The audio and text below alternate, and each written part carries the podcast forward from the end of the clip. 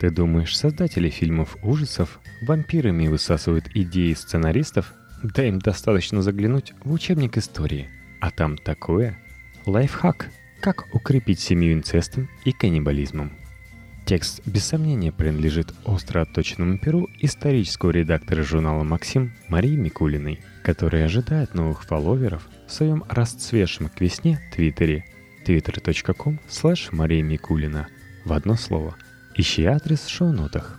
Итак, Шотландия начала 17 века. Ну и местечко.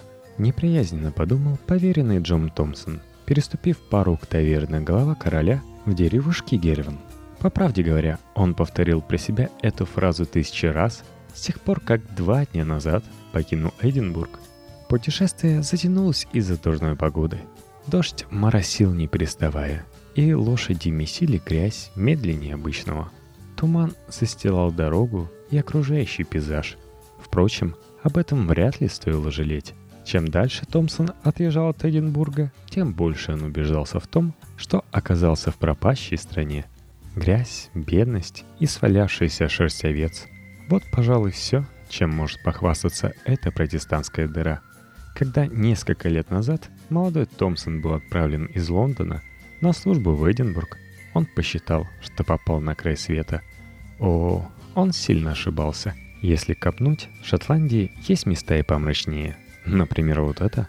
Последние часы путешествия, прошедшие в тусклом свете сумерек, Ему и вовсе казалось, что повозка, тяжело скрипя колесами, везет его прямиком в ад.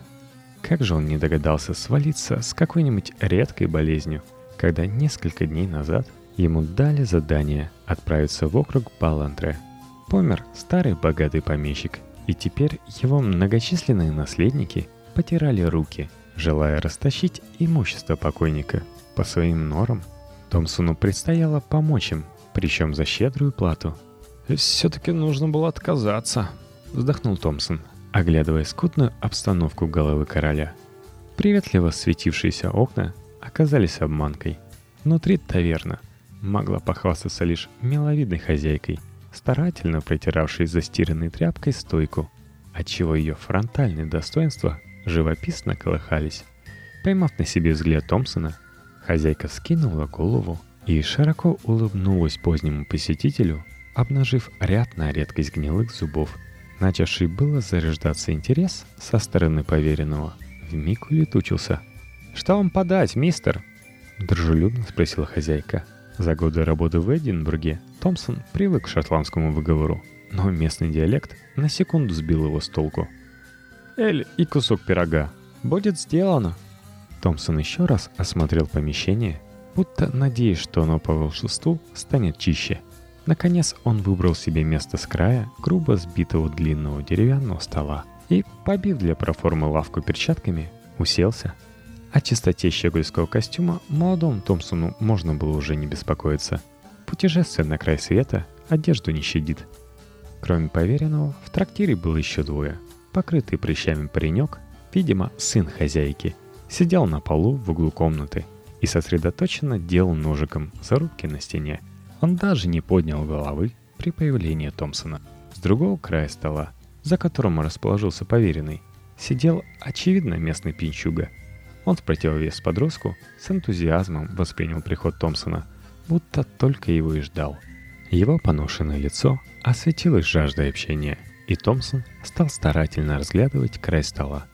Но завсегдатай не собирался сдаваться. Выждав, пока хозяйка принесет путнику пирог и выпивку, и, увидев, что тот подобрел, он начал задавать стандартный набор вопросов. Откуда, куда, зачем? Кружка Эля, а затем и вторая, сделала свое дело. Томпсон стал словоохотливее. Даже хозяйка с интересом прислушивалась к разговору из-за стойки. «В Балантре, говорите?» «Да, точно. Там Макуиртер помер. Слышали, слышали». Протянул завсегдатай, довольный собственной осведомленностью. Путник его занимал, Видно, что человек не слишком дружелюбный, но хоть какое-то развлечение. Самое интересное, что было в позднем посетителе, так это то, что на правой руке у него не хватало мизинца, и поверенный старательно это скрывал, по возможности не вставляя руку на показ. Видно, что он стыдился своего недостатка и привык его прятать. Но от Арчи, как ласково называл себя Пинчуга, больше его никто ласково не называл. Ничего не скроешь. «Послезавтра и отправитесь», — встряла в разговор хозяйка. «А я пока постелю вам в одну из комнат». «Почему послезавтра?» Томпсон не пытался скрыть своего ужаса. Перспектива провести в этой дыре лишние сутки не привлекала. «Так послезавтра наберется достаточно людей, человек 10, не меньше». «Зачем мне 10 человек?» Хозяйка и Арчи переглянулись и уставились на недоумевавшего Томпсона. Даже подросток перестал метать ножик и поднял глаза.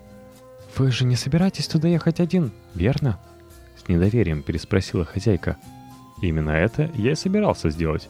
Думаю, позаимствовать у вас лошадь, верну через пару дней. Я не намерен задерживаться ни там, ни здесь». И снова удивленные взгляды. Томпсона уже начала раздражать эта игра в переглядки. Да и Эль улетучился. Все, что ему хотелось сейчас, это сесть на лошадь и уехать из деревни до темноты. Но, кажется, эти двое не поддерживали его план. «Вы что же, не знаете, какие дела в наших местах творятся?» Вкратчиво спросил Арчи. Томпсон лишь раздраженно передернул плечами. Дела этой захудалой деревушки его ничуть не волновали. Но Арчи уже вошел в раж. Он склонился над столом и, пристально глядя Томпсону в глаза, зачастил. Было видно, что он рассказывает историю не первый раз, и страшно рад, что, наконец, у него нашелся неискушенный слушатель. Все началось лет двадцать назад. Еще мой отец, храни его бог на небесах, был жив. В Балантре исчезли две девушки. Ну, исчезли, исчезли. Всякое бывает.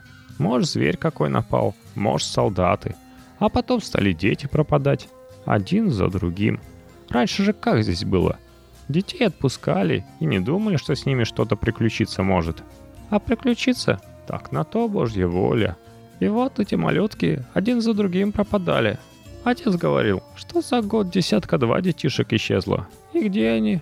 Никто так и не нашел. Целыми отрядами отправлялись леса искать, берега прочесывали. Как провалились.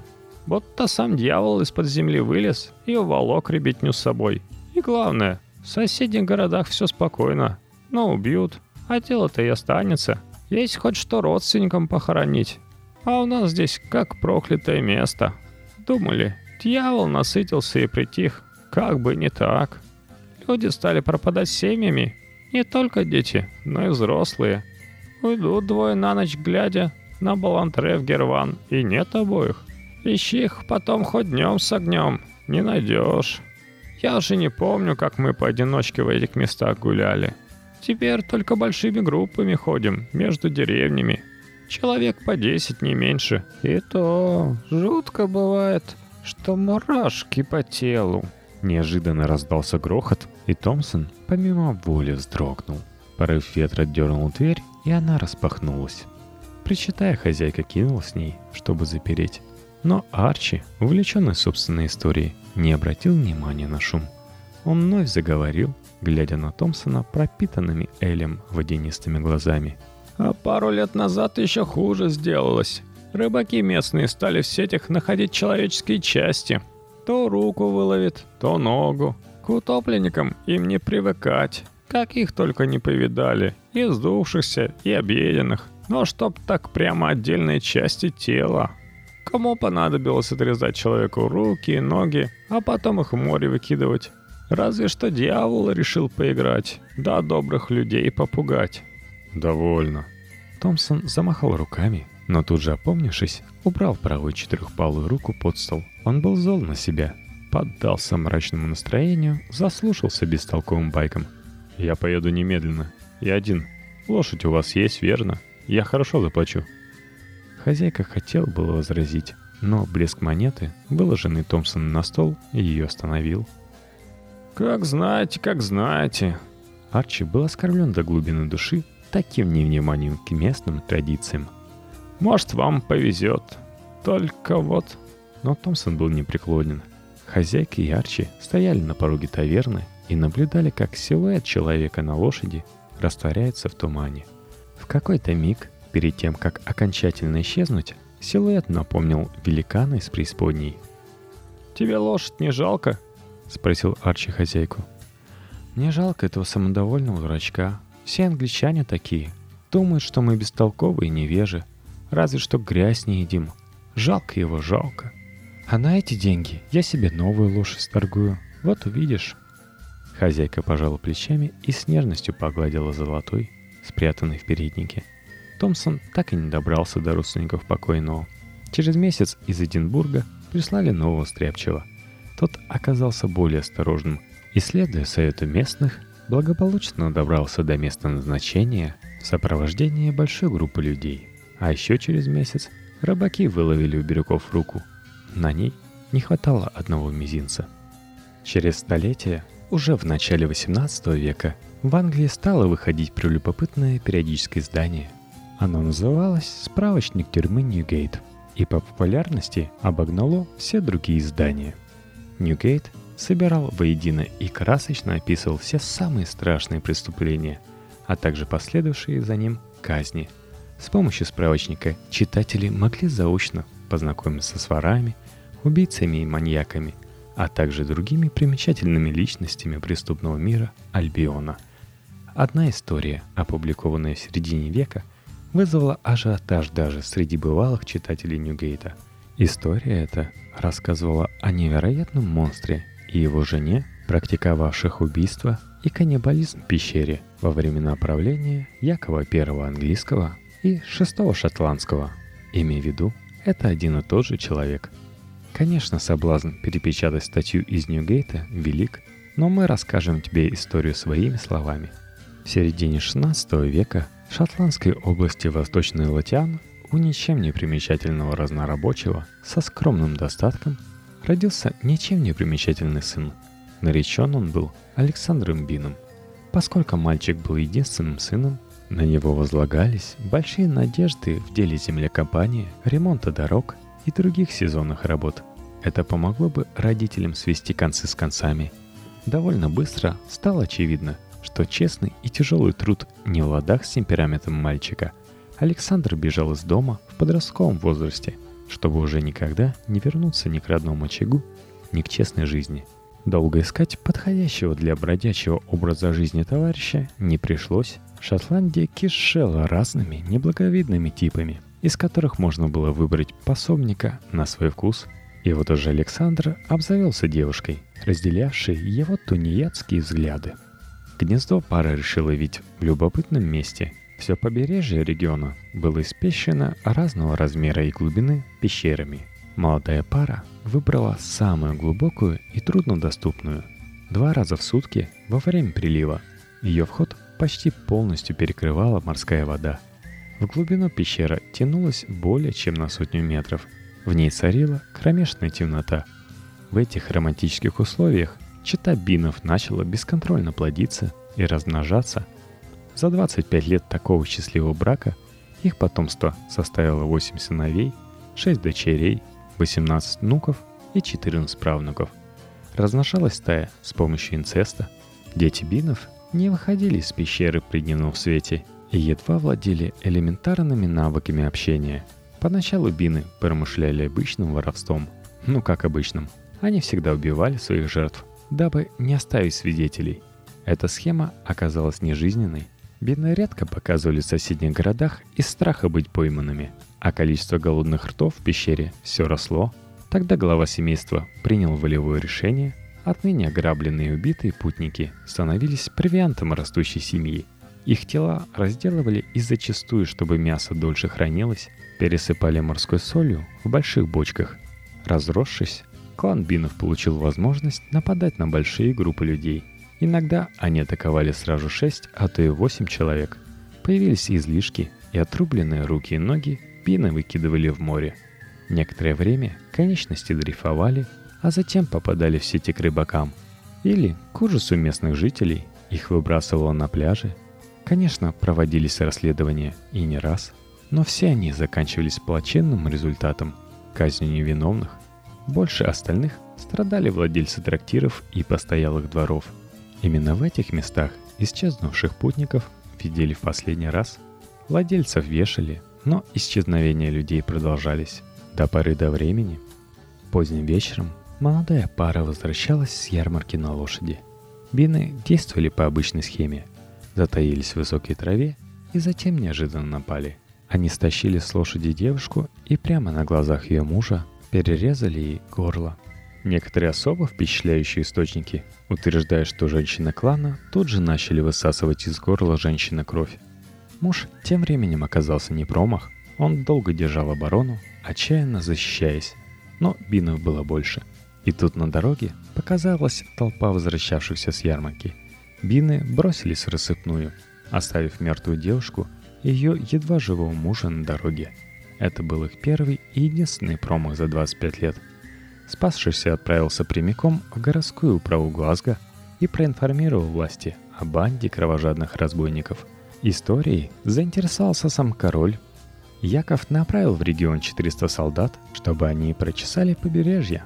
Когда солдаты проходили мимо не вызвавшей подозрения мрачной пещеры, в которую, казалось, не ступала нога человека, ищейки подняли страшный бой. Собаки вырывались из рук и не слушались команд – Какая-то страшная сила влекла их внутрь. Поначалу в кромешной тьме сложно было что-то рассмотреть, но постепенно солдатам короля открылась ужасающая картина. Здесь мы, пожалуй, переведем дыхание и передадим слово справочнику Ньюгейта. Ноги, руки, бедра, кисти рук и ступни мужчин, женщин и детей висели гроздями, как связки говядины.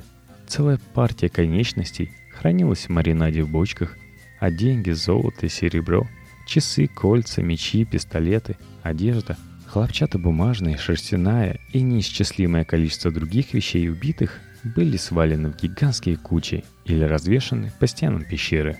Все великое семейство бинов, напуганное неожиданным вторжением, распласталось по сырой поверхности берлоги, выволакивали их оттуда силой. Стадо ругавшихся, плевавшихся и рыдавших, последние, конечно, были преимущественно дети, Бинов доставили в Эдинбург под усиленным конвоем. Поскольку власти сочли преступления семьи совершенно античеловеческими, Бины не удостоились суда. Невозможно было посчитать точное число их жертв. Бины не беспокоились ведением учета, а так как многие из погибших были путешественниками, подсчет сильно усложнялся. Следствие пришло к выводу, что за 25 лет смертоносной деятельности клана минимальное количество жертв составило тысячу человек.